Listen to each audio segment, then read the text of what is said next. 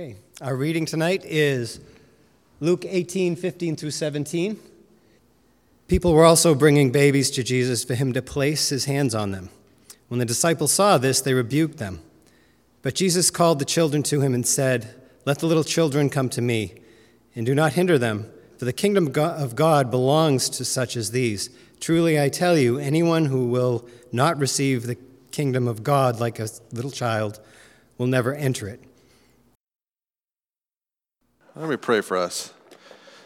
Heavenly Father, thank you for your word, and that every verse is good. Every, every verse can speak to us, and we can learn about you. We can learn who you are, uh, and it reveals yourself to us. God, this word is precious, help us to value it. Um, help us to treat it like it's worth. Uh, it's so incredibly valuable. We love you. Uh, would you fill me with your Holy Spirit for this moment, for preaching, and then fill your people uh, in, the, in the chairs with your Holy Spirit so they can hear what you want them to, to receive. Uh, we love you, Lord. Amen. So, we're continuing our two part kind of sub series in the Gospel of Luke What is the Kingdom of God?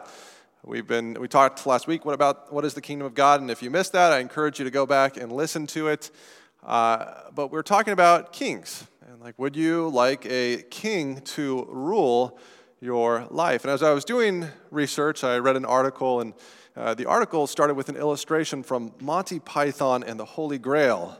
Uh, there was a, a, a king, King Arthur, and instead of trying to express to you Monty Python, I thought, you know, it's church, it's the summer. We're going to watch a three minute clip of Monty Python and the Holy Grail so you can tell your coworkers about this week at, at, on Monday. Like, what do you do? I watched Monty Python at church. Uh, so go ahead and hit play.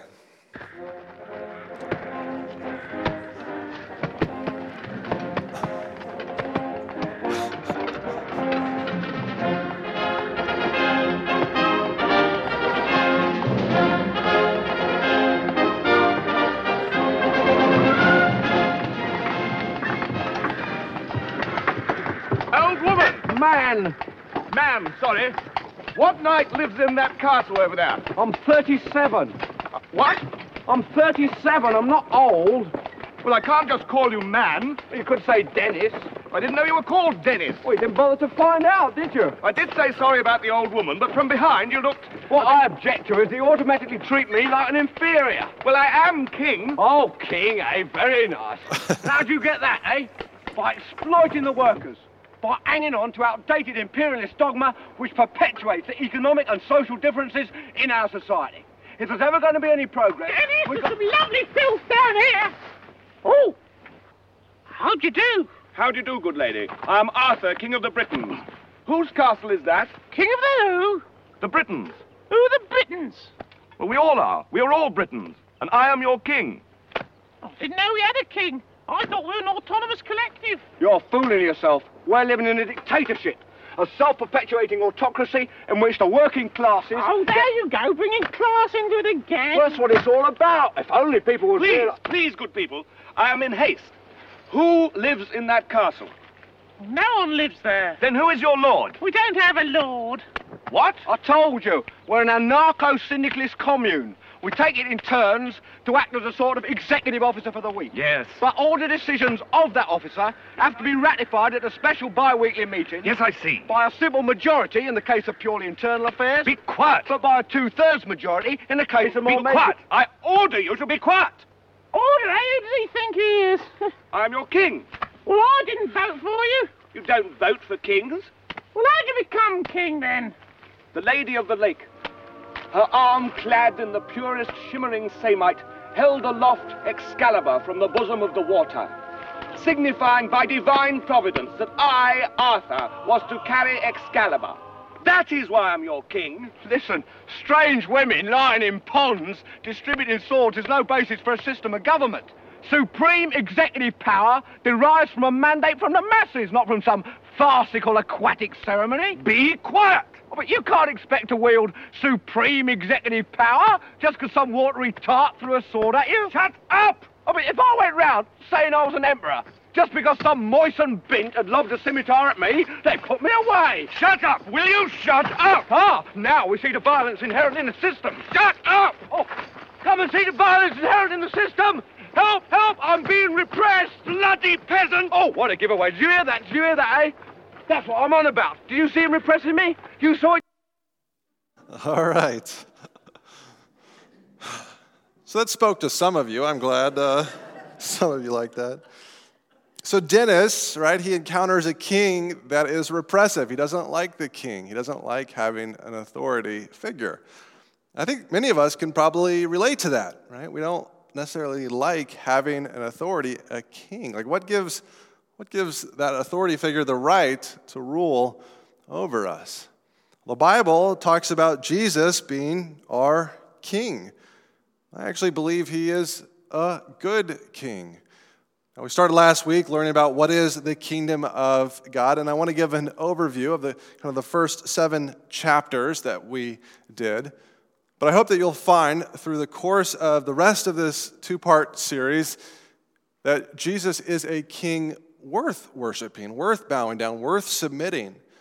And even if you don't think that, it's still going to be true. Jesus is still going to rule at the end of the day. And thankfully, he's nothing like King Arthur in this uh, movie. All right, so let's begin with the review. We're going to go back to chapter 1. So this is from Genesis. And the first kind of chapter that we learned is that God is king. He rules. He rules over the cosmos, He rules over creation. And He is uh, creating a, a realm, a, a temple in which to enter into and live. Genesis 1. The second chapter told us this that people are also called to rule. It says in Genesis 1:26 that uh, man and women were made in God's image, and He gives us dominion or rule. That means we're called to kind of have these small little scepters ruling over uh, creation with God. So we're called to rule with God. Chapter 3, though, is bad news. The first rulers fall short. So if you know the story of Adam and Eve, you know that they lead us into sin. They actually lead us out from the dominion of God, out from the, a good rule, uh, a, a life giving rule, into the rule of the prince of this world, uh, Satan, the serpent. So you can either be in God's kingdom or Satan's kingdom. And unfortunately, all of creation enters being uh, into kind of Satan's kingdom under his rule. Uh, but there's good news because uh, in Genesis uh, 3:15, God does promise that one of the descendants of Eve will come and crush the serpent's head. So there's kind of this, this future promised figure who we're going to find out is the Messiah or King. Chapter 4 uh, was further on in the book of Genesis, Genesis 12, when God begins to gather a kingdom people. So there's Abraham and his descendants, the Hebrew people. And it's in this section that we learned a little bit more of what this kingdom is. What is the kingdom of God, if someone was to ask you that question? Well, first, it's a reign. God reestablishing his presence on earth. Now, of course, God is everywhere, right? God is omnipresent, but his special ruling presence, his divine presence that, that is active and first in our lives. So God is reestablishing that reign on earth and pushing out the prince of this world. The second one is a realm. God is restoring all of creation from the fall. And we're going to see these themes come to a fruition today. God is restoring every part. And then, third, uh, there's a redemption. God is redeeming his fallen subjects. So, we, the, the, the, the, peasants, the, the rulers, the kings and queens, we have fallen into sin. Then, chapter 5, God provides a human king. So, we're looking at Deuteronomy chapter 17. We're looking at God's plan for a king and how different God's ideal king is than from any king in this world. And then chapter uh, 6 was that the human kings fall short. So we get King Solomon, we get, uh, we get King Saul, King David, King Solomon. Uh, we get a whole bunch of kings after that. And although Solomon and David uh, did good things and honored the Lord, many of them, including Solomon, did evil. They disobeyed God. They were not God's ideal king who, instead of trusting in gold and horses and chariots and big armies, just trusted in God himself. And so if you look through like the books of 1st and 2nd Kings, it says like he did evil in God's sight. Like the, the, the, the king uh, ruled in, a, in an evil way. He didn't honor God. And so we see this hope for a king, but then again and again, the king falls short. Chapter 7 is that God promises a final king. This final king is going to come through the line of David. You know, kings have their sons or their daughters become kings or queens, and there's going to be a king through the line of David. And now this is where we begin this week in chapter 8. And chapter 8 is this that the king is born. The eternal king, the, the, the, Lord of the universe, uh, remember, God is king. That king steps down into a small baby boy. And I wanted to go back to the promise that David received from God in 2 Samuel 7 16. God said to, to David, Your house and your kingdom will endure forever before me. Your throne will be established forever. So there's a forever king coming. And Luke, in the Gospel of Luke, he actually draws our attention a little bit to the kind of the verbiage, the, the way that this is said in 2 Samuel 7:16 in Luke chapter 1, verses 30 through 33. So kind of remember what we read here as I read verses 30 through 33. But the angel said to her, Do not be afraid, Mary. You have found favor with God. You will conceive and give birth to a son, you will call him Jesus. He will be great and will be called the Son of the Most High. The Lord God will give him the throne of his father David, and he will reign over Jacob's descendants forever. His kingdom will never end. See, that final king promise all the way back in 2 Samuel chapter 7 is finally coming into this world. And this king is God himself. He's also man, but he's God. And you can look at the two genealogies in the Gospels. There's one in Matthew and there's one in the Gospel of Luke. And both of them link Jesus to King David. They like show his ancestry. Like if you were to log into ancestry.com and find out that you were related to someone really famous, like George Washington. Well, if Jesus typed in his information, he would find out that he was related to King David, one of his descendants. The king is born. And that's really chapter 8. That's the beginning of the New Testament. That's the beginning of the Gospels. And now we come to chapter 9. What does this king do? Well, this king preaches kingdom news. He preaches gospel news. He preaches good news. And we see this actually back at the beginning of Luke, Luke chapter 4. Right at the beginning, Jesus says this. He says, But he said, I must proclaim the good news of the kingdom of God to the other towns also, because this is why I was sent. So the good news is the kingdom. The kingdom is the good news. This, this, this, this kingdom of God is arriving through the good news that Jesus is proclaiming. And so we, we got to ask ourselves, well, what is Jesus exactly proclaiming? Like, what is he saying? Who is he saying it to? And we actually find it a few verses earlier in verse 18. And this is, should be a familiar verse to you if you were here the week we talked about this. The Spirit of the Lord is on me. This is Jesus quoting the Old Testament book of Isaiah. He says, The Spirit of the Lord is on me because he has anointed me. Anointed one means Messiah. And Messiah in Greek is Christ. So whenever you say Jesus Christ, you're saying Jesus Messiah. So the Spirit of the Lord is on me because he has anointed me to proclaim good news to the poor. He has sent me to proclaim freedom for the prisoners and recovery of sight for the blind, to set the oppressed free. And as you read in the Gospel of Luke, as you go through the story, you see Jesus doing just this. He proclaims good news to the poor. He, his ministry uh, was throughout a very poor countryside, and he performs miracle. He, he brings healing to the blind, and he casts out demons. So he deals with the spiritually oppressed, but also the physically oppressed. Now, the people of, of Jesus' day, uh, they thought that the Messiah was going to come and take over through violence. Uh, because of some history the Jewish people had had with the Maccabees, they kind of got this in their mind that the Messiah was going to be like this, this, this overthrower of, uh, of Rome. And this is one of the reasons that all throughout the gospel, Jesus says, you know, be quiet about me, don't say who I am. Because he didn't want the wrong idea getting out. So the common people thought this. The Pharisees, kind of the religious elite, thought this. Even John the Baptist.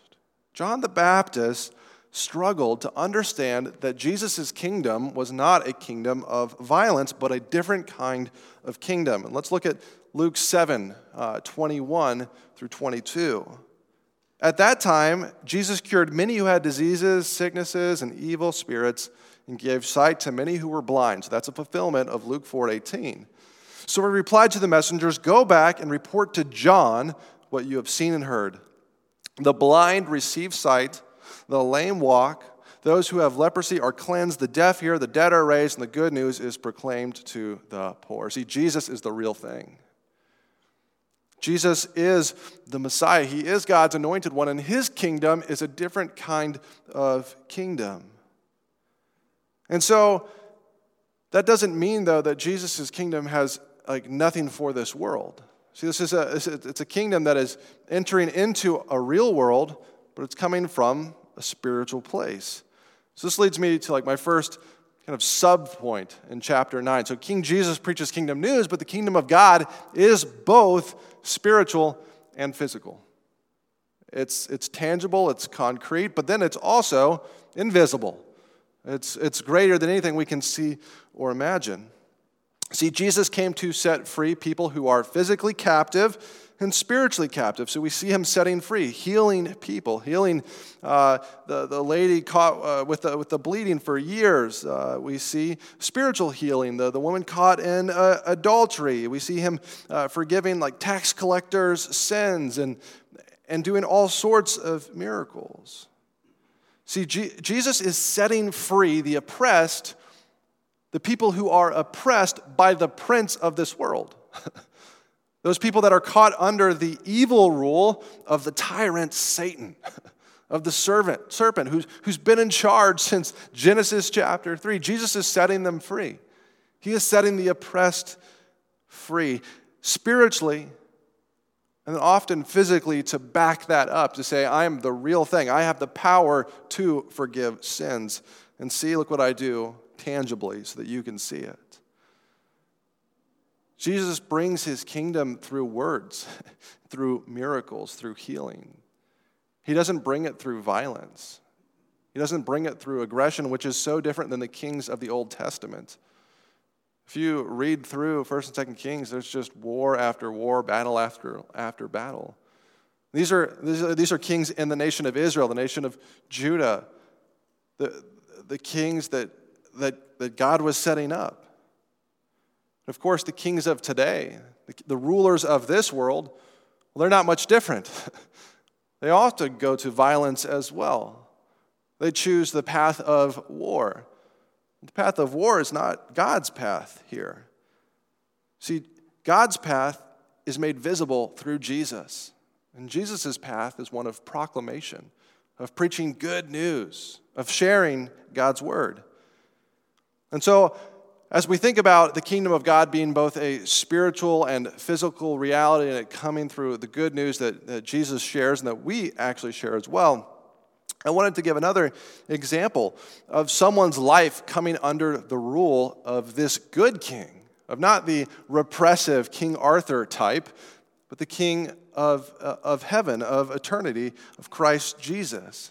So last week I shared Valerie's story. and Valerie is from uh, Teen Challenge, and God radically transformed her life. And this week I wanted to just read to you Jordan's story. So it's another story from Adult and Teen Challenge, which is a program uh, all around here that helps people that are caught in addiction get set free. So caught under the rule of the prince of this world uh, find their freedom uh, through Christ.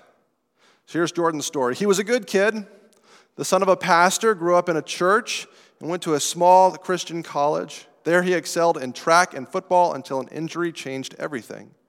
Jordan's broken ankle required two surgeries and prescription pain medication. Jordan began to depend on the meds, and as the prescriptions ran out, he started looking for more, digging through the medicine cabinets and bathroom drawers of every home he entered. Soon he was shopping for pills on the street and stealing in order to afford them. As his addiction worsened, Jordan began crushing pills in order to inhale them or inject them. When Jordan was expelled from college after failing his second drug test, his parents immediately entered him into the Adult and Teen Challenge USA program. During the next 12 months of Adult and Teen Challenge, God changed Jordan's life, bringing him healing and restoration. After Jordan graduated from the program, he returned to college, completed his degree, and got a job as an athletic coach at the same school that had once expelled him. See, there's both a spiritual dimension and a physical dimension. God wants to redeem us, He wants to save us spiritually through Christ, but He also is interested in our lives, in our tangible physical lives. Because when, it, when we're transformed, when we're changed by Jesus, this bears witness to the truth of what we believe in. that we, we don't just believe in some fairy tale that we imagine, but we believe in the gospel, the good news that is God stepping down into this world. I like that our vision statement, so our, our mission statement is the make, mature, multiply one, but our vision statement captures this. Our vision statement is a gospel centered church that changes lives through sharing the message of Jesus Christ in word and in deed. Word and deed. So we're interested in both the, the, the act of belief, but also in the act of transformation. So the kingdom of God is both spiritual and physical. This sounds pretty good, right? Well, when is this kingdom going to happen? I want it to be here right now. Does, just, doesn't Jesus say, like, the kingdom of God is coming, the kingdom of God is here? Well, why is our world still caught in sin? Why, why do I still go through depression and darkness? Well, the kingdom of God is already, but not yet. The kingdom of God is already, but not yet. This is meant to twist our minds a little bit. It's, it's good for us. So, the salvation, God's kingdom is present already. It happens during Jesus' ministry. Jesus brings the kingdom of God. I want to show you a verse Luke chapter 17, verses 20 and 21. Once, on being asked by the Pharisees when the kingdom of God would come, Jesus replied, The kingdom, the coming of the kingdom of God is not something that can be observed nor will people say, here it is or there it is, because the kingdom of God is in your midst. Now, Jesus is making a really interesting point. He's saying the kingdom of God is right here in your midst. It's, it's actually between you, it's between the people that he's talking to. In other words, Jesus is the kingdom of God. Jesus is the king, right? Where the king is, there the kingdom is. Where the king is, there his rule and there his reign and there his redemption is. Where the king is, there the kingdom is. And when Jesus performs his miracles and preaches and forgives sins, that's the power, that's the presence of the king being made manifest in the world. That means becoming visible. But this kingdom, so it's a, it's a present reality, but it's also a future reality. In other words, it's a, it's a not yet. So it's an already, it's already here through Christ, but it's also a not yet.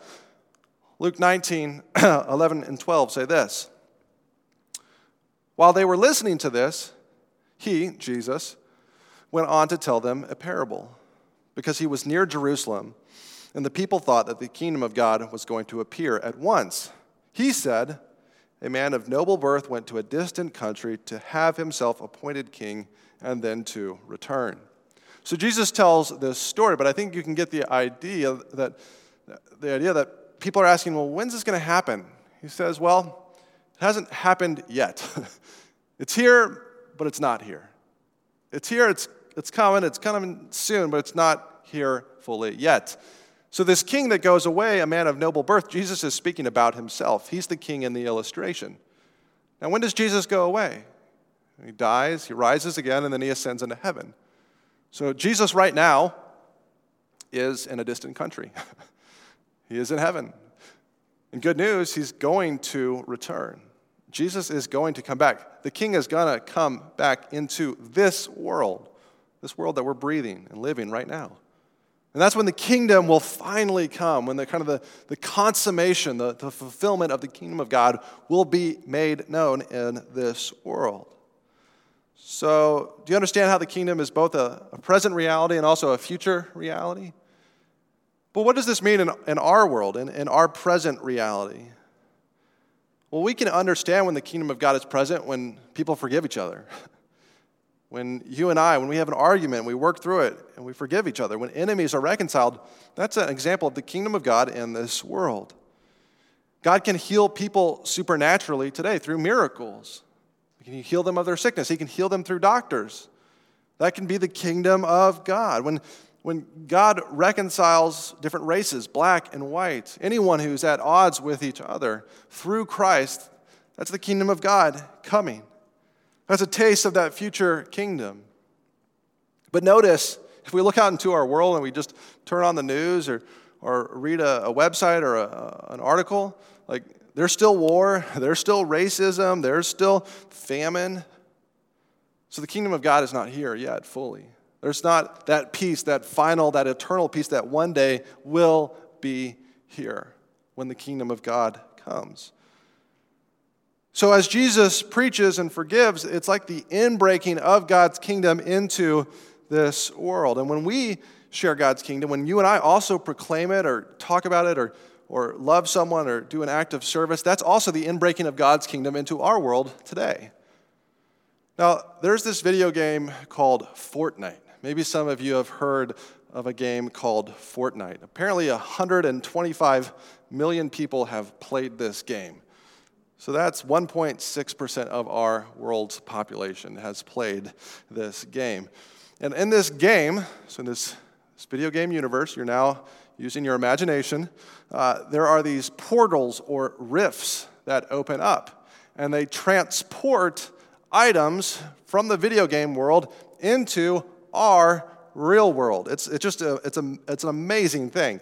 So I, I brought some pictures of these video game things that are being transported into our reality. And the first is a Fortnite llama. So you can see on the left, the Fortnite llama has somehow been caught up through a rift, a portal, and brought to London, England. It is truly amazing. But wait, there's more. Another one was taken to Barcelona, Spain. Apparently, the Fortnite Llama is an international traveler. He's also appeared in Cologne, Germany, Warsaw, Poland, and Cannes, France.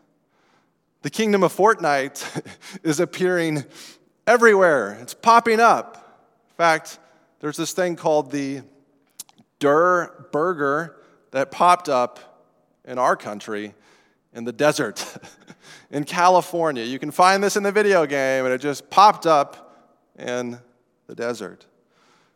So this is a marketing ploy. It's a pretty creative marketing ploy, and it's meant to like get people to pay more money. Obviously, that's kind of its first, but it also gets people kind of out in the real world, and it gets them telling their friends about it. It's an experience. You can go and you can see that. Now, this metaphor breaks down, right? Because our world will never become the Fortnite world. The Fortnite world will never take over our reality. But the kingdom of God will take over this reality. And so there are kingdom of God moments happening, popping up all around us. But have you noticed the kingdom of God moment? Have you like taken the time to say, this is the kingdom of God, this is a sign of God's future kingdom coming? I just wanted to show a pictures of a few kingdom of God moments from this church and the things that we've experienced when the youth went and they, they packed uh, uh, packages, care packages for Syria in Nashua. That was a kingdom of God moment. When we did a free books and prayer table at the Westford Common, that was the kingdom of God breaking into our world when we reach out to our community through our trunk or like when you dress up in a silly costume and give out candy to kids and, and encourage them to like kind of rub shoulders and invite people to church, that is a kingdom of God moment. When we picked up trash at the Forge Pond Beach, like the realm is getting cleaned up, creation is being restored. This is a kingdom of God moment. When Kathy went to Mexico, that's a kingdom of God moment. When Andy went to Haiti, that is a kingdom of God moment. When McKenna went to France, she's in France right now. And Jeremy and Henry, they're in uh, Spain. That is a kingdom of God moment. The kingdom of God is breaking into our world. Our weekly worship service, this is a kingdom of God moment. When we're gathered here, we're worshiping, we're singing, we're praising God. Uh, the sermon, the preaching, we're, we're hearing the good news. That's a kingdom of God moment. You don't have to just come to church or go on a missions trip. You can also go to a game night. we have a, a game night. That is a kingdom of God moment. We gather together and we play games and we try to get to know our neighbors. Also, our front lines. Remember how we did frontline series where we took pictures of where God has you serving every day the place where you serve God every day. That's Monica at Bradford Christian Academy and uh, John at his office. That's an example of a kingdom of God popping up. I have a couple more. Amanda with her uh, uh, fiber company, and Aaron, you can notice he has the, the Fruitfulness on the Frontline book, like right on his desk. If you haven't read it, I have some copies. And these are my you know, last kind of frontline pictures that I really thought were, uh, were great. Uh, oh, Aaron got in there again. Nice. That's my, did you know I do, I do CrossFit? That's, uh, that's my CrossFit gym. That's where I try to bring the kingdom of God. I was telling them about our cookout today, and I was just thanking the Lord afterwards, like, that's a kingdom of God moment. So the kingdom of God is both spiritual and physical. The kingdom of God is already, but not yet. Chapter 9, the kingdom of God preaches kingdom news. And then we get to chapter 10 because chapter 10 is probably the most important chapter, one of the most important chapters. See, we're still caught in sin. We're still broken in the story, and God needs to come and, and rescue us. And He does that through Himself, through His Son, Christ Jesus. And the king, how He does this is He lays down His life. He lays down His life to save His subjects. He lays down his life to save men and women, rulers, those fallen kings. He lays down his life, Christ Jesus does, to save us. Luke actually talks about this theme as Jesus is crucified on the cross. He talks about the kingdom of God and how he records the story. I want to read Luke 23, verses 36 through 43. The soldiers also came up and mocked him. They offered him wine vinegar and said, If you are the king of the Jews, save yourself. There was a written notice above him which read, This is the king of the Jews. One of the criminals who hung there hurled insults at him. Aren't you the Messiah? Save yourself and us. But the other criminal rebuked him. Don't you fear God, he said. Since you are under the same sentence, we are punished justly for we are getting what our deeds deserve, but this man has done nothing wrong. Then he said, Jesus, remember me when you come into your kingdom.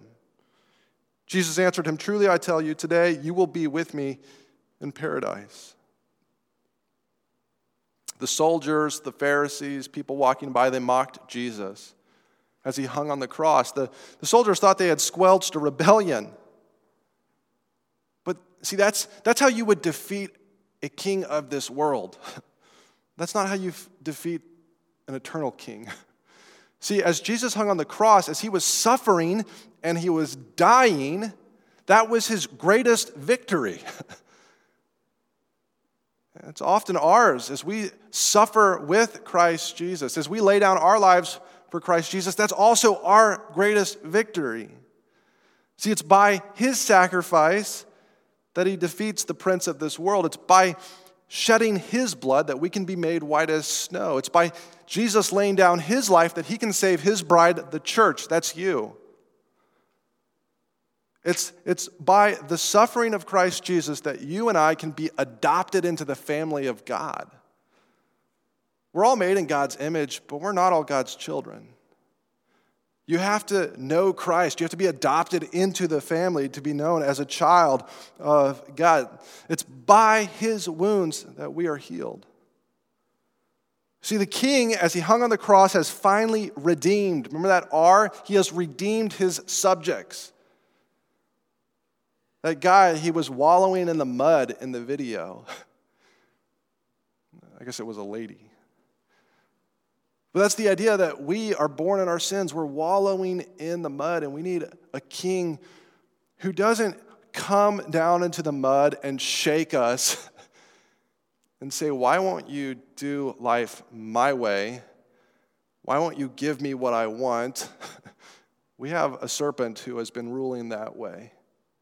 We have a king who, who steps down into the mud and wipes us off and pulls us out and puts a crown on our heads and says, Come and rule with me. The king dies to save his subjects, he has to lay down his life. But this is not where the story ends. Praise God, there's another chapter. See, chapter 11, the king rose and the king reigns. The king rose and the king reigns. He doesn't stay dead, he rises from the grave three days later. And most people, like, that's where they end the gospel. They say, Jesus died and rose again to save you of your sins. Well, that's true. But 40 days later, Jesus ascended into heaven and he sat down at the right hand of the throne of God. In other words, he sat down on the throne. Hebrews 12, 2 says this Fixing our eyes on Jesus, the pioneer and perfecter of faith, for the joy set before him, he endured the cross, scorning its shame, and sat down at the right hand of the throne of God. Jesus is ruling. Jesus isn't just your Savior, He's also your Lord. He's your King. He's my King. You are first a subject. If you believe in Jesus Christ, you are first and foremost a subject of the kingdom of heaven, not of any kingdom in this world. It gives me great hope to know that Jesus is our sovereign, that Jesus is our Lord, because He's not marred by sin. He's not stained by, by the foolishness of this world. He has all the wisdom and all the goodness, and He's our Savior and He's our Lord. And He says, Any who will repent of their sins, who will recognize that they are in the mud, and believe in Jesus Christ as Savior and Lord, will receive eternal life. If you don't know Jesus as your Savior and your Lord, I hope that you will really consider it. That you will consider repenting of your sins and recognizing your mud and just coming to Jesus and saying, Jesus, you're my King, rescue me. I need you. Jesus wants to be your King. He already is the King. The King rose and he reigns. And this is where the story will end, but it's really just a new beginning. The king is coming back again. One day, King Jesus will return. We see this in Revelation 19 11 and 16. I saw heaven standing open, and there before me was a great white horse whose rider is called Faithful and True. With justice, he judges and wages war on his robe and on his thigh. He has this name written King of Kings and Lord of Lords. This is Jesus Christ. If we look at Revelation chapter 22, we see like heaven and earth have met, and there's a throne, and the water, the streams of life flow from it and just renew all of creation. See, the realm will be restored, the king will reign perfectly, and all the redeemed subjects will reign with him. We will join Christ in judging the angels, we will join Christ in ruling over this creation. I look forward to spending eternity with you. If you know him, if you love him. I want us to think back to the fortnight illustration and those kingdom of God moments that followed it. Ask us ourselves this question Where can I create a kingdom of God moment? See, the kingdom of God is coming into this world whether you like it or not. But we have an opportunity as Christians to say, I want to create a kingdom of God moment this week on a Monday or a Tuesday in my workplace cafeteria as, as, a, as a coworker says they're having a bad day. I want to stop and I want to pray for them because I want there to be a kingdom of God moment on Tuesday. But we can do it other ways. We pray for our family members as we tell people about Jesus, as we take people a meal that need a meal.